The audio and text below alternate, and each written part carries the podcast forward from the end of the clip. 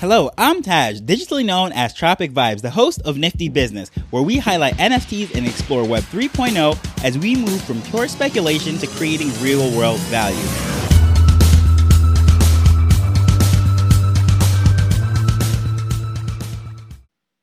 So I was so excited to do this interview with Ryles, someone who I've always looked up to since I came into this Web3 space. He is the founder of NFT projects. He has contributions to the Nifty Show and, of course, my entry point, the Blockchain Heroes. In addition to that, he is a Web3 VTuber and much more. Just had a very interesting conversation with him. And without further ado, we're just going to get straight to that interview, which was pretty amazing. And I hope you enjoy it. So, Ryles, I want to thank you for coming on the show. Obviously, I've been following you for a while. You've been really one of my inspirations as to coming into the whole space. And a little background about me that you might not know actually, my entry point into Web3 was actually coming through.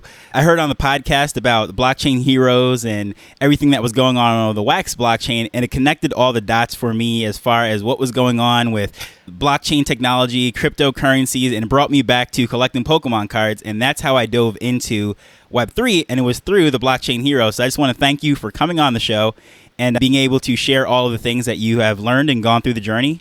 Thanks so much for inviting me. And you know, it's it's really humbling to encounter people that have been affected by the projects that I've been a part of. So I'm thrilled that you've entered in the space and more so that I've had a hand in that it was awesome to see all the different things that you have done and even the name of the show actually nifty business was actually inspired by the nifty show. And when i first came in this was actually when i heard about the blockchain heroes and everything it was star wars day of 2021 may the 4th on entrepreneurs on fire. After hearing that of course, the first one I had to purchase was the Prophet because it was like, wow, I finally see the light of all this blockchain stuff that my friends were trying to get me into. And really, I just dove in headfirst and just never really looked back. And being able to come across some of the characters, such as Miss Mistability, and discovering her online and having a little conversation with her, it was just really cool. So that was a very cool project to start with. You know, there was an extra layer of depth rooted in the concept of basing collectibles off of uh, many real world individuals. Because, of course, there's the sort of recognizable parody aspect, but then there's also that angle that's super interpersonal where you have uh, encountered this fictional version and then you encounter the source material.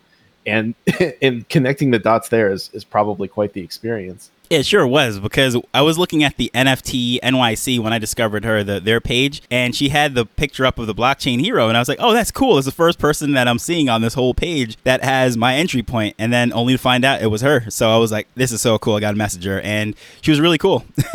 yeah, we're really fortunate to have the connections that we do to have to be part of this at such an early stage, along with everybody who's here at the moment, because by the way, we're all still quite early, but also to be able to participate in the fun of imagining all of these influential characters as superheroes themed around crypto.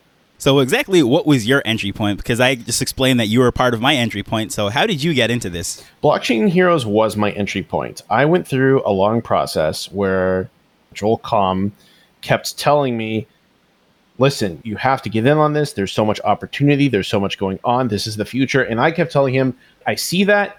I recognize that. I want to be part of it. I'm not sure how. One day, he comes to me and says, So I talked to Travis, and we came up with the idea for blockchain heroes. Would you like to help us design superheroes based on real people? And I said, Hell fucking yes, I would love to do that. And it was all downhill from there. You know, we launched three and a half series over the course of a little over a year, and it was a blast. That project has been a massive success. I don't know the exact statistics, but I don't personally think there's probably any project that has sold more NFTs or minted more NFTs than that. And it's just exciting to see all of the different the evolution of the characters and the storytelling that you guys are doing. I bet Alien World Shovels would give us a run for our money.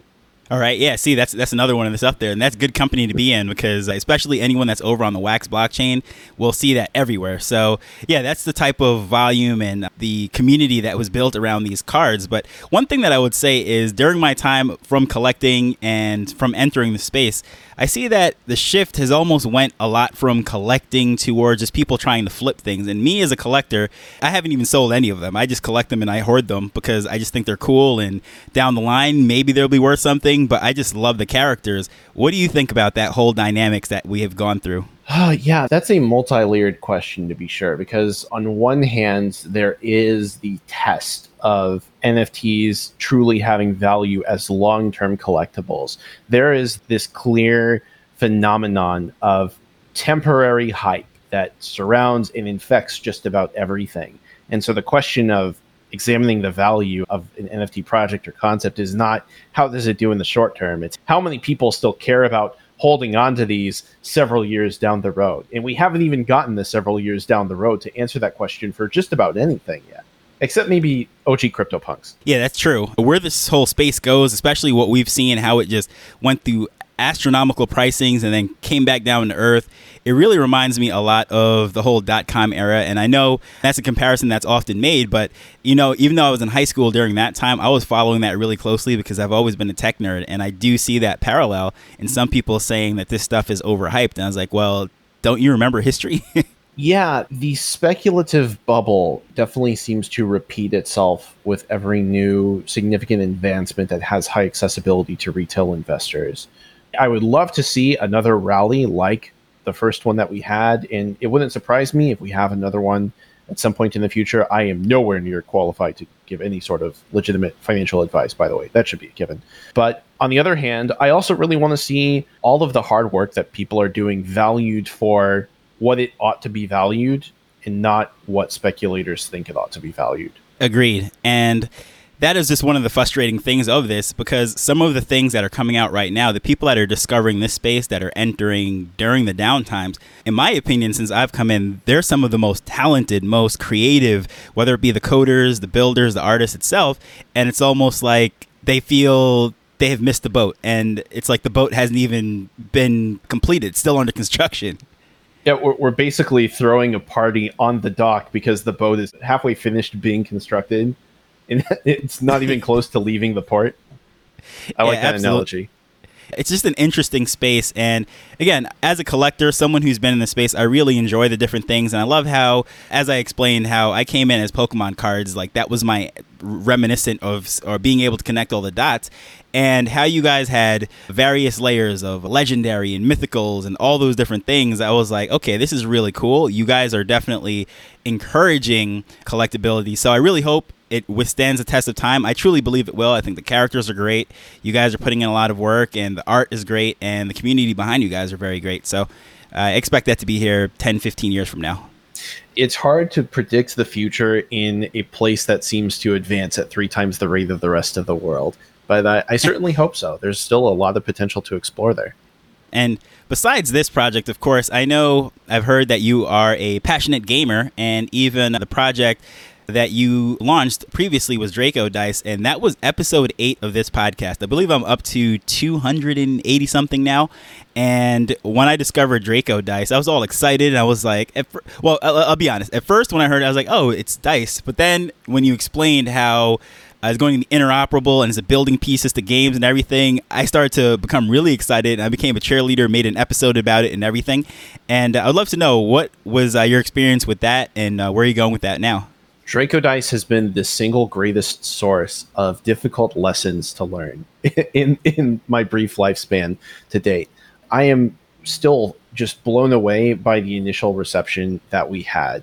I know that the NFT market was doing great in general at the time that we launched, but man, am I proud that my statement of the vision.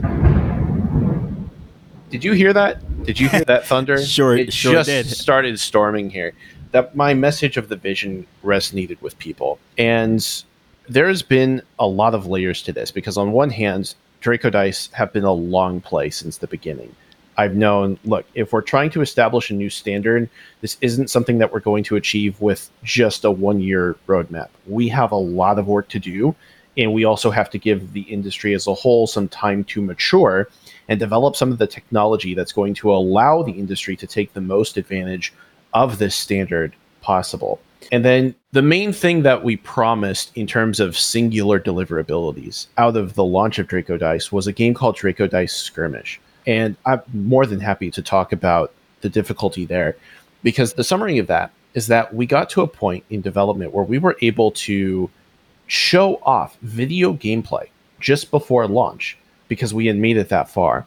And then we encountered extreme difficulty in getting it to the finish line with the development team that we had at the time. And right off the bat, we're trying to get this released as there's delay after delay after delay, and we keep giving the devs feedback and keep giving them feedback, and the game's still not working at a fundamental level.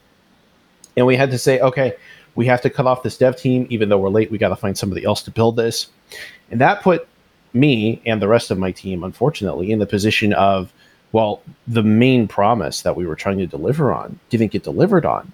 So what do we do? And I was thinking, okay, well, you know, most people would probably throw in the towel on the project at this point. You know, they would just get something out the door or they would abandon the project. They wouldn't put a, a whole ton of effort into it because it's time to move on to the next thing because the property's name has been tainted, blah, blah, blah. And I said, no, this is the vision. I'm here because I love games, I love dice, and I want to expand gamers' consumer rights this is how I'm doing it. So we brought in a team of more competent developers, and I literally I just got the new build from them today, where I'm finally getting to test out the new battle flow. But I think what's really the value in all of this rambling I'm doing is a piece of encouragement for people who have visions in what they want to do with Web3, but then encounter significant difficulty along the way. It's the message of this is don't get caught up in what the community sentiment is. You know, the community can get frustrated. People can get frustrated that your floor price takes a dive, et cetera, et cetera. If you truly believe in your vision, persist through everything. Because I know just as we're going to deliver on what we've been working on for so long and more, everybody else who's willing to go that extra mile has the potential to do that, bring their vision to the market, bring their dream to fruition, and the industry needs that dedication more than it needs anything else.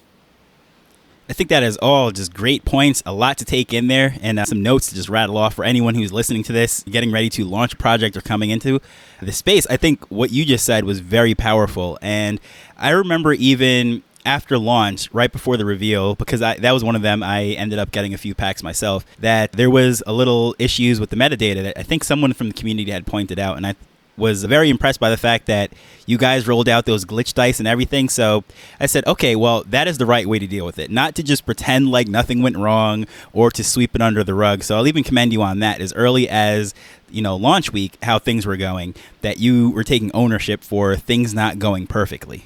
Oh yeah, the metadata was straight up my fault too. That was a tough night. That was a tough couple of days.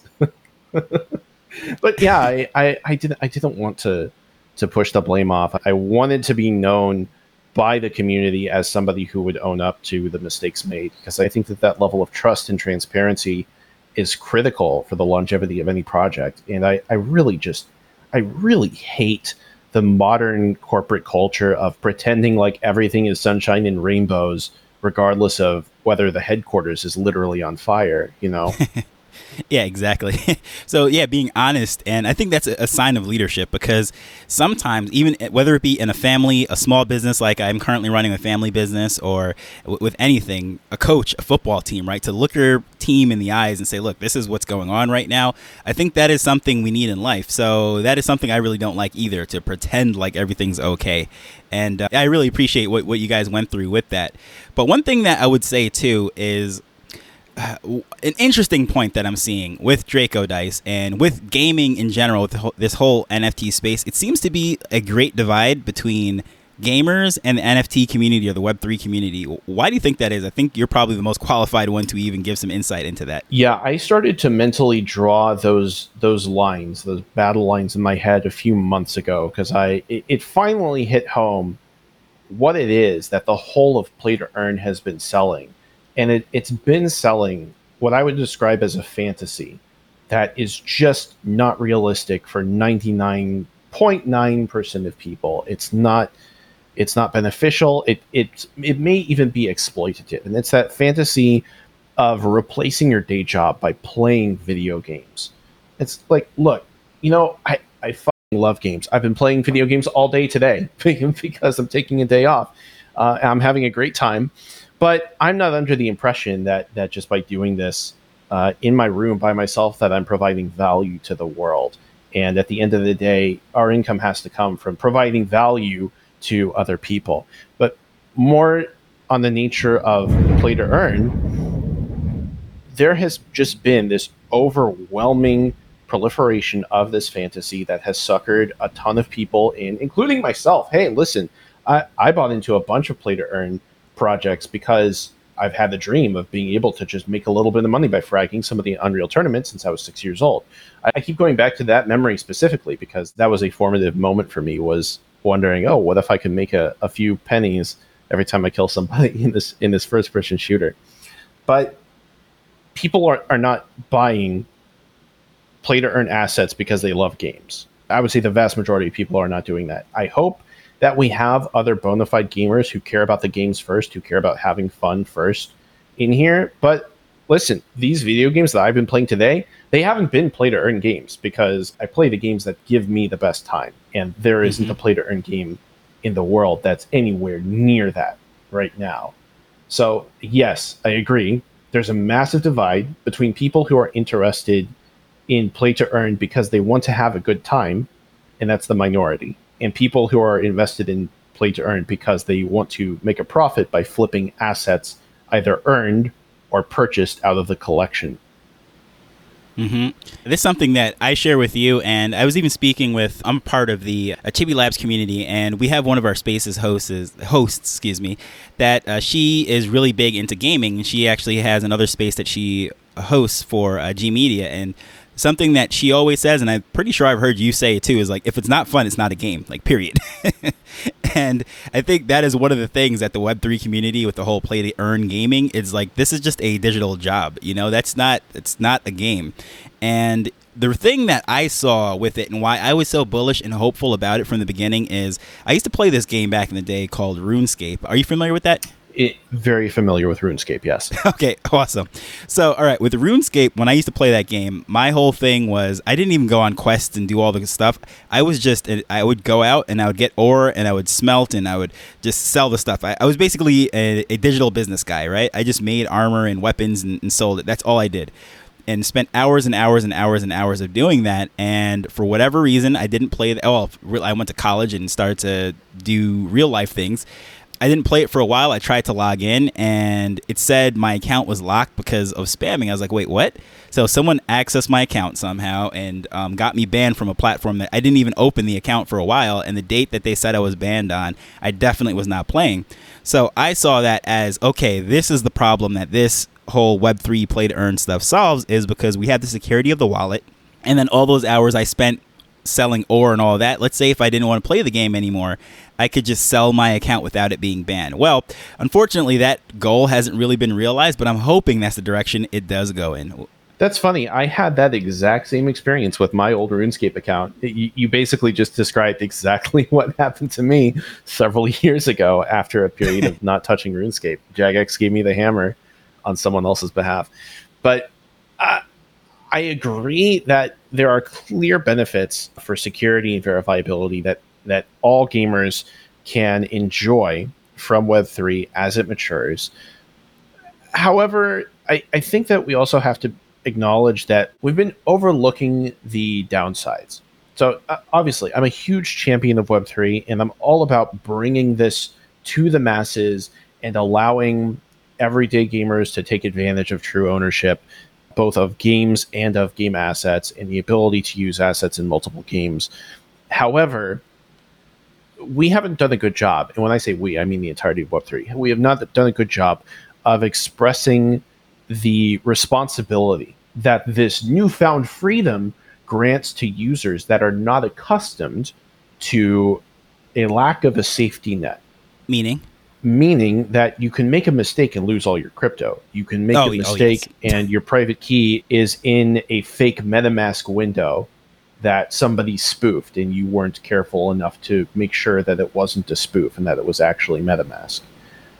That is scary. We we have a communications issue coming up because we are moving into a future where this is going to become more prolific for gamers to access, where gamers are going to have more access to NFTs and blockchain and if we don't have proper protections in place, which I think are primarily either custodial or education based, mostly education based, because custodial stuff is still a little bit scary uh, for obvious reasons, then we're just going to run right into the wall of people who didn't even know better, losing everything that they invested in just such a cold and stupid and quick way. So I, I don't want to rush headlong into this without looking down the road and seeing that there's some obstacles on the path that we need to be thinking about beforehand. Yeah, definitely. And there there are uh, just s- some areas of just pure laziness, not really paying attention to what we're signing or looking at, and we just get into that automatic clicking thing, which I honestly I hate how MetaMask is set up. Like the user interface and everything, it's not clear as to what you're signing and all that. And recently I found a wallet called Argent and by no means am I a developer and can really go into all the technical aspects of it, but uh, from what I understand and have been using it is the front interface of it is basically like a, an app just like uh, PayPal or a Cash app or anything of that nature. That's how you log into it. But the actual part that is interacting with the blockchain is a smart contract. So when the user is going into it, it is very user web 2 type of friendly. However on the back end to have transactions you can have guardians being an, another argent user or hardware de- devices or another wallet and there's a very clear readable prompts on the screen when you're getting ready to sign something. So i'm hoping that more wallets move in that direction because for the longest time, I didn't even know what I was signing when I was connecting to OpenSeas and all that. And I, it's it's hard to introduce a new audience to something like that without sending them through 20 hours of education, and most people don't want to do that. Well, I, don't think it has to be 20 hours. I, uh, listen, I love that idea. I love that idea of sort of crowdsourcing security from the users of the application that you're trying to execute a transaction with. I can imagine some really fun ways that that could be gamified in where users could enjoy themselves just protecting and safeguarding other users that are trying to benefit from the platform. That sounds really cool. But on the other side, um, I had a great discussion with uh, Jason Brinks. He's the, the founder of hitpiece.com, which is a music NFT service that's that's up and coming. It's really cool stuff. And together we ideated the system where we could literally inject into a game the instructions necessary for um, any gamer to understand how wallets and transactions work. And this is something that could be plugged into a Doom WAD for all I care. It's just the idea of expressing to the player when you take this action, you are doing this. And when you do this, you become vulnerable to this unless you do this. And the formula is pretty much that simple. It's just the hmm. idea of integrating that education, just a basic understanding of here are the risks, here are how to avoid them directly into the gameplay. And then make the gamer earn the responsibility and the freedom by proving that they have passed through that piece of education. Hmm. That sounds very interesting. That is actually a really good idea. Right. So that way, there's multiple problems that get solved because on the front end, we don't overwhelm an uninterested user who just wants to play the fun game with information that they don't really care about. And we don't invoke the skepticism that's sort of been proliferated. I'm really using that word a lot today uh, through the public space about NFTs and Web3 and how all of it's a scam, right?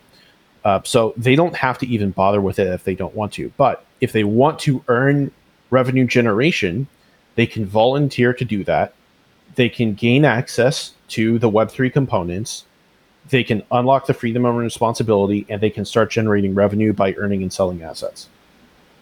I think there is some promise in that. I mean, there's definitely a lot of growing to do in this space. Creative ideas have to come in, and it's not just trying to do everything based on what we're used to. Because I also felt like there is a percentage of this NFT or Web3 community that really almost wants to make things difficult as if like it's like their best kept secret that they don't want adoption in a sense which i think is really weird. But uh, having ideas like that i think it would really open it up. What do you think would be the tipping point? It, other than people are talking about some massive property like disney just rolling out their own thing or uh, w- what do you think it would do like realistically within the next three to five years or so to really have a tipping point I actually just caught myself slipping up there because I incorrectly said I spoke to Jason Brink. I spoke to Jason Nunez. I totally mixed up my Jasons. So I wanted to, to put that out there before somebody else points it out in, in your episode comments later. Then, in, in terms of the tipping point for mass adoption, I think it's a myth. I, I think adoption is going to come in waves, and maybe each wave is a little bit bigger than the last. I don't think that it all comes to a climactic head at once. I think that the iterating that we have been doing has been very incremental, very gradual. Tons of money is pouring in, tons of new creators are pouring in and trying to build the next big thing. And with every new thing that gets built, so too are there new vulnerabilities, new exploits, new hacks, new stories of people losing all their money, new stories of people getting scammed by rug pulls. And I, I think the thermodynamic relationship there, where there's an e- uh, equal and opposite reaction for every action, is going to stop something from becoming like a Fortnite level phenomenon overnight. Hmm.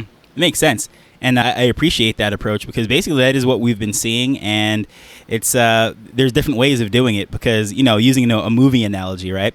There's the blockbuster that just makes a massive amount in the first two weeks, and there's that one that slowly builds over time, like a Titanic. Titanic wasn't like this big opening weekend; it was just people going over time, and it turned into that monster that it was.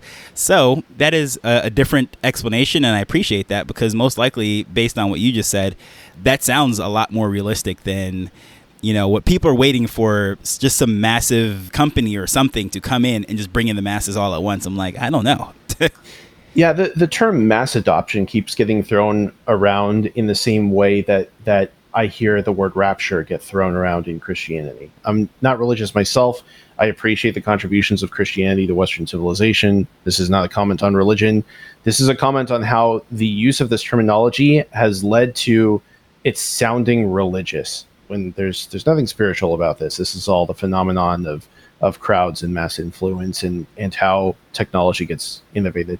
Interesting, yeah, very much so. And I also see, uh, speaking about gaming and everything, you're working on Rift Monsters. Would you like to share anything about that? Speaking, since we're in this whole gaming sphere right now. Yeah, you know, um, the creator of uh, Unax Battle Game, which was the the sort of predecessor to Rift Monsters, uh, came to me because he, he wanted to see the project live on, uh, but he ran into requirements of some kind over over in Europe to have a legal entity own the property, and he didn't want to manage that part. So he came to me because he figured I was the best candidate to give it new life, and I wanted to. Um, it sounded like a, a ton of fun. I love creature collecting games, and I saw potential in the Unax formula. So we rebranded to Rift Monsters in order to account for a new story, for a new visual approach where we're, we're sort of moving away from the more cartoony pixel art to something that's more gritty, like Magic the Gathering type um, graphics, uh, expanding the roster, giving players a much broader base of lore to discover, and setting the framework for what we one day intends to be an MMO. Now, I'm saying we intend for that. Don't make any purchasing decisions based on what I'm saying. Just hear that that sounds cool. You can make purchasing decisions on Rift Monsters once we actually release Rift Monsters assets on the basis of the game that will be playable at that time, which will be a more simple game. Will just be the creature battling part. But I am excited about that, and I'm excited about also using that as yet another use case for Draco Dice because we struck a balance where there is the ability to gain a very marginal amount of power by equipping Rift monsters with dice that give them a very small chance to activate an extra special ability. And at the same time, it's not totally game changing. So it's kind of an opt in thing. If you don't like Draco Dice, then don't bother. But if you have Draco Dice, here's another place to, to put them to work it's pretty cool how all of this is coming together. It's like all of your skill sets, your backstory, your origin story, what you worked on from the beginning till launching your own project. It's like everything is just these little incremental pieces to this pretty cool puzzle that's being put together right now for you. Yeah, everything does come out to a colorful tapestry. It's just our actions deciding what the content of that tapestry is. And I see also that you have in your bio that you are a Web3 VTuber. Could you explain what that is? Because I had to Google that myself. Sure. So let's talk about digital identities because that's where we're going with this. everybody has a digital identity the moment that they sign up for a Facebook or a Twitter account. And from that moment forward, outside of everyone's control, subconsciously, if not consciously, everyone is presenting an alternate curated version of themselves. Correct? Mm-hmm. Okay. Now, because we have seen enormous success in people creating curated digital identities in order to appeal to audiences ranging from niche to massive, especially with video game live streaming, which has been an enormous industry. Somebody over in Japan asked the question what if we did that, but with interesting fictional characters? And no one over here in the West had any idea that this was taking place. It exploded in Japan. It exploded globally. The there was a shockwave that rippled across the earth um, at some point. And now this is like the most under the radar phenomenon th- that I have ever seen because most people have no idea what a VTuber is, and yet there is an exploding number of these virtual YouTubers. That is, live streamers and content creators that are using fictional characters as avatars in order to augment their content creation with an interesting additional dimension of parasocial relationship. That was really condensed. So maybe a clarifying question on that if you have one. No, that's pretty cool because when I Googled it and was doing my little research um, recently, just a couple weeks ago, I interviewed Dr. Doge, who puts out all sorts of things. Um, I'm not sure if you're familiar with him, but he's from the Void community and he does this whole world. He built his digital world and his NFT is his uh, his identity, Dr. Doge, and it it pretty much has taken on a life of its own. So I I'm guessing that would fit into the same VTuber box. Is that correct?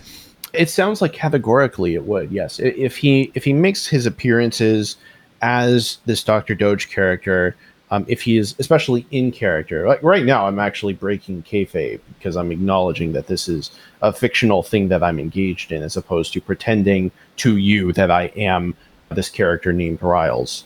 Um, that's just the name that's being used for my presence here.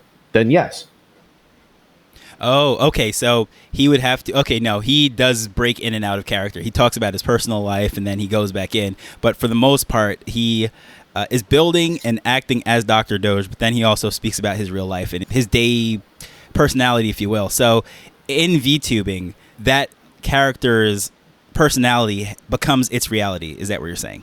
Yes, exactly. Uh, it, to the, the viewers and the people that are consuming the content that the VTuber produces, a lot of it is because everyone is there for the character that is presented. They're not there for who the person really is on the other side of it. But at the same time, that person that's on the other side of it gets to engage with this idea of a character that they find appealing themselves. That is really cool because that's sort of no different than, you know, back in the day when we'd wait until Friday night or whatever it is for our favorite TV character, whether it is, you know, Fresh Prince of Bel Air or whatever those old school sitcoms were, and like that character. Yeah, we know that they are a character, but we were so drawn into that person on screen that we wanted to be a part of that world. So that's really not that crazy or so foreign to imagine. Right. And this is going to become bigger and bigger and bigger and bigger. And if you just do a search on Fiverr for for just the term VTuber, you're going to see how many people are are enlisting the services of talented artists and animators and riggers and all sorts of individuals to create this holistic, shall we say, uh, atmosphere that surrounds uh, a single fictional character. And then the successful ones go on to amass hundreds of thousands to millions of followers who are there for that performance that's taking place. E- even that, when the end of the day, most of the content that's being produced is video game live streaming. Uh, but because this all is rooted in digital identity, and because one of the things that a lot of people appreciate about Web3 is the anonymity slash pseudonymity of the technologies, we're going to start seeing a lot of this in Web3 too. So I don't know if I'm the first, but I'm certainly one of the first, and there will be many more. Yeah, that is very cool. I mean, I'm interested. Right after this interview, I'm going to hop on there. I'm going to start researching more of this stuff because you have really given me an education on this whole thing and you've got me pretty excited and interested. So I do appreciate that. You have dropped so many gems uh, during our short conversation, but obviously you have so much experience in so many different areas. And I just really appreciate how willing you are to just share these different things the ups, the downs, the lessons, and everything with us. Absolutely. You know, uh, we, we I can't even appreciate the full value of the experiences that I've had if I'm not able to disseminate them into lessons that other people might be able to learn from. So I'm thrilled to have the opportunity to provide that value. And uh, for anyone that would love to follow up with you and see what you're working on, what's the best place to do that? There, there are two good places for that. One is at twitter.com uh, slash finally aligned, uh, which is also the name of a podcast that I launched, the, the first podcast to be hosted in the form of a non fungible token, which is going to have new episodes soon. The other place would be discord.gg slash overscale. Overscale is the name of my publishing company. It is the label that we're launching all of our Web3 games under, and it's where all of the, our professional activity will be updated. Awesome. And I'll put all that in the show notes, of course. And anyone that does want to follow up on him, uh, with him, I highly recommend it. There is a lot of interesting things here, and just hearing the stuff via podcast, as audio only, doesn't really do the justice because this is a visual uh, medium for the most part with NFTs and Web3 and these gaming. So I would highly recommend you hop on and check out those different properties and what have you. And I do appreciate the time that you have shared with us, and, or spent with us, I should say, and the audience. So thank you for coming on. I'm glad to be here. Thanks again for the invitation. So we covered a lot of ground there. It was just pretty amazing. I really enjoyed this conversation, and I hope you did as well. Of course, all the information is in the show notes, so be sure to check that out. But as usual, I just want to thank you for taking time to listen to this as we're learning and building Web3 together. So until next time, later. The Nifty Business Arrow is not investment advice. It provides insights and information within the space. As with anything, please do your own research before making a decision whether you're making an investment or a purchase.